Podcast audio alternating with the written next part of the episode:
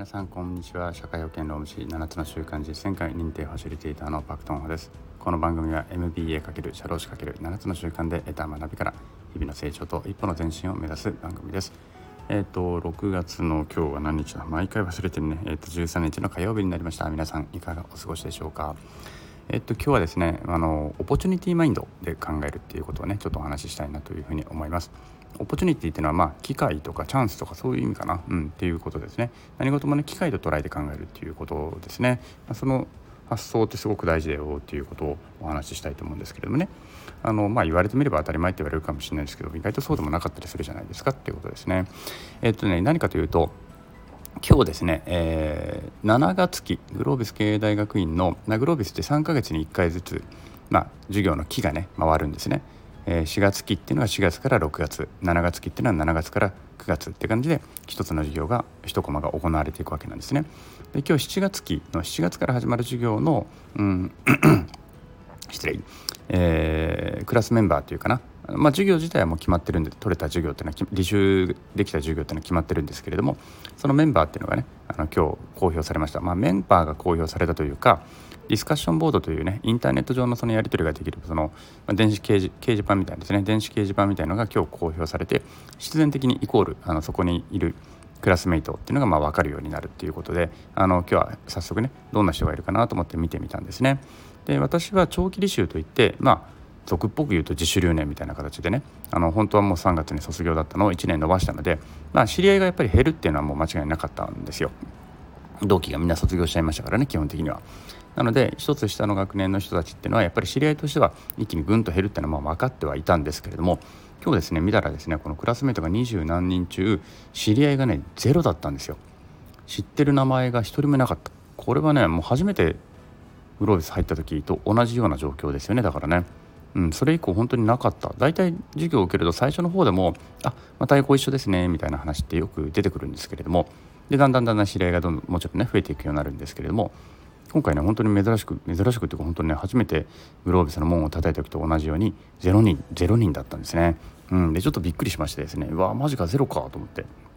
しかもあのそのクラスがですねグループワークをする、まあ、グループねクラスメートの中で、えー、とグループを作ってチームを作ってそんでそのチームでその一つのねあの研究、まあ、課題をなんていうのかなあの完成させていくみたいな授業なんですよ。なのであの結構ね知り合いがいたりとかするとじゃあちょっと一緒にチーム組もうよとか事前に動いたりとかもするんですけれども、まあ、それも全然できないよねっていう話になったわけであります。でそれをね私がたまたま今日ね Facebook に書いたんですよ。まあ知り合いが一人もいないって言ってどうしよう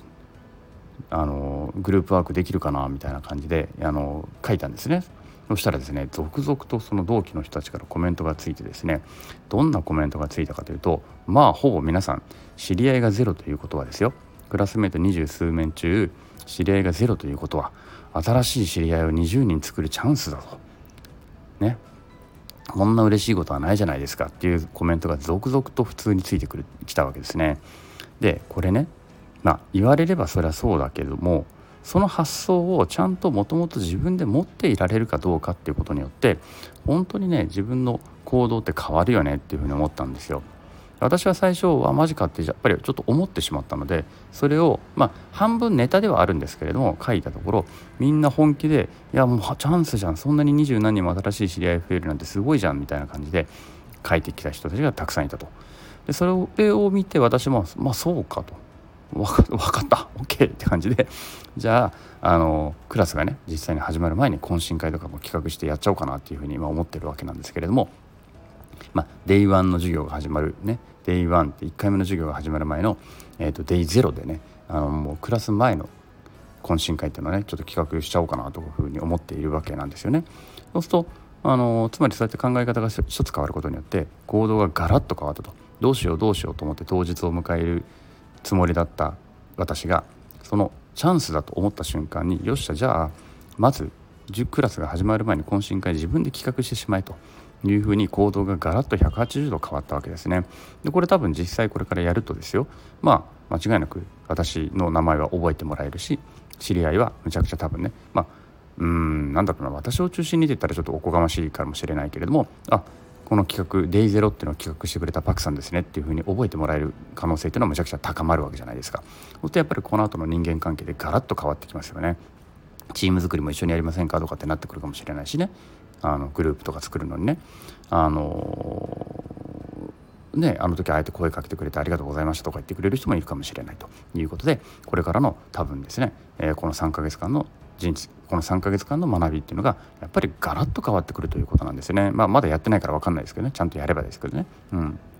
ということでこの opportunity mind 何かがあった時に全てそれを機会と捉えるというこのマインドで物事を見るっていうのが本当に大事だなということを今日ですね改めて思ったし自分が普段大事だと思っていたんだけれどもそれがあ実はできなかったんだと実はできてない時ってすんげえあるんだっていうのをまた実感したっていうのも今日の学びでした日頃ね私は opportunity mind 大事だよって自分で言ってるし人にも言ってるんですよ。でもいざとなったらできてないという時があるっていうことなんですよね。これもね結構ね私の中では衝撃の、あのー、事実だったということであまだまだやっぱり口で言ってるだけではダメだなと。ちゃんとねあの自分の行動でできるようにならなきゃダメだなってことを思った。一日であったということであります。はい、ということでですね皆さんもですね何かにぶち当たった時これが何かの機会なんだと。な、ね、何の機会にするかはもう自分次第ですよね。うんあのどういう機会にできるだろうかって考えるのでもいいですしあのとにかくどんな何かあった時には全てこれは自分にとっての機会なんだというこのオポチュニティマインドっていうのをね決して忘れずに、えー、いろんな物事にねぶち当た時に考えてみてほしいなというふうに思います。はい、えー、ということで今日は以上になります。えー、それでは昨日より今日今日より明日一日一歩ずつでも前進し皆でより良い世界を作っていきましょう。それではさようなら。